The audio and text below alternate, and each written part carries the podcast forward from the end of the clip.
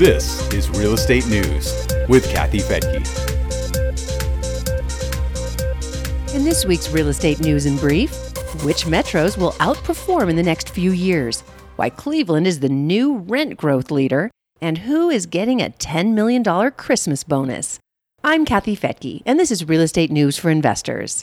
We begin with economic news from this past week and a spike in consumer prices. The government reported a zero point three percent increase in the Consumer Price Index last month. That boosts the annual rate of inflation to two point one percent, slightly above the Fed's two percent target. It was previously at one point eight percent. The biggest price spikes were for rent and healthcare, but energy prices also show an increase along with food, clothing, education, and used vehicles. The Federal Reserve offered good news about interest rates. It announced after a meeting last week that it would leave short-term rates unchanged at one point five to one point three quarters percent. It also said it plans to leave rates where they are for all of next year, unless there's a persistent and significant increase in inflation. Black Friday sales were apparently not as good as analysts expected. U S retailers reported a zero point two percent increase in November sales. MarketWatch economists had forecast more than double that. Amazon had the best performance with a zero point eight percent increase. Stores like Best Buy that sell big-ticket items and auto dealers also did well. Economists say retail sales will probably be stronger overall than last year, but according to MarketWatch, they probably won't be enough to give the U S economy a huge boost in the fourth quarter. Mortgage rates rose slightly this past week. Freddie Mac says the average thirty-year fixed-rate mortgage rose five basis points to three point seven four percent. The mortgage guarantee company says that rates have been rising since a low of three point four nine percent earlier this year because the recession risk appears to be lower. The nation also continues to have a very strong job market. And in other news making headlines, there's a new top ten forecast for outperforming metros over the next three to five years. The National Association of Realtors based its analysis on population growth, generational population, job growth, housing affordability, and home price appreciation, among other factors. The Carolinas occupy the top two spots, with Charleston in the number one position and Charlotte in number two. Colorado Springs is third, followed by Columbus.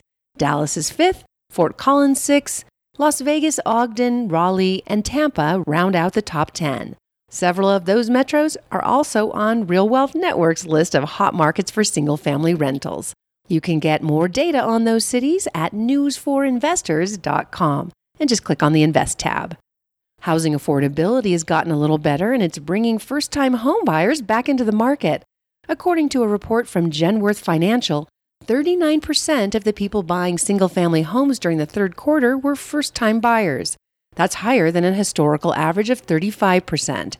They also accounted for fifty-five percent of all mortgages, which is higher than the historical average of forty-six percent.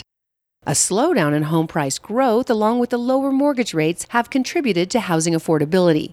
Genworth chief economist Tian Liu says first-time homebuyers have been able to make up some lost ground. He says the first-time homebuyer market rebounded this quarter, and although the rebound was modest compared with the number of first-time homebuyers a year ago and a quarter behind the broad rebound, it was a strong rebound from the previous quarter. The rental market in Cleveland, Ohio is getting some recognition. According to Zumper's December rent report, it had the fastest growing rent since this time last year. Rents were up an average of sixteen percent for a one-bedroom unit and fourteen percent for a two-bedroom. Those increases pushed Cleveland into the fifty-seventh position on a rent growth list of one hundred metros. It was seventy-fourth last year. Zumper's data analyst Crystal Chen told Cleveland dot com that since Cleveland's rent prices are still cheaper than the national median for both bedroom types, people who are looking for affordability are heading to this city. She said until more apartments are built to meet this growing demand, rent prices will continue to keep growing in the double digits. And other cities with the highest rate of rent growth include Lincoln, Nebraska, Bakersfield, California, Milwaukee, Wisconsin, and Chattanooga, Tennessee. And it's a very Merry Christmas for employees at a real estate company in Maryland. Saint John Properties announced at a holiday party that the company's one hundred ninety-eight employees would be splitting a ten million dollars bonus. The split will be based on the length of time each employee had worked there.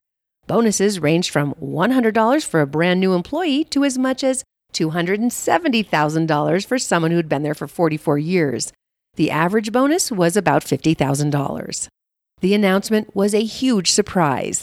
Company president Larry Maycranz said, "I heard screaming, crying, laughing, hugging, and then within ten to fifteen minutes, everyone came forward to the front podium where founder Ed Saint John and I were standing and started forming lines to shake our hands, to kiss us, to hug us, and to thank us." So what prompted such a huge bonus? The company had set a goal in two thousand five to double the size of its ten million square foot portfolio, and that happened this year. So the company and its employees are celebrating. Merry Christmas to Saint John Properties. You can check the blog for this podcast for links to our sources at news for investors dot com. I'm Kathy Fetke. Thanks for joining me here on Real Estate News for Investors.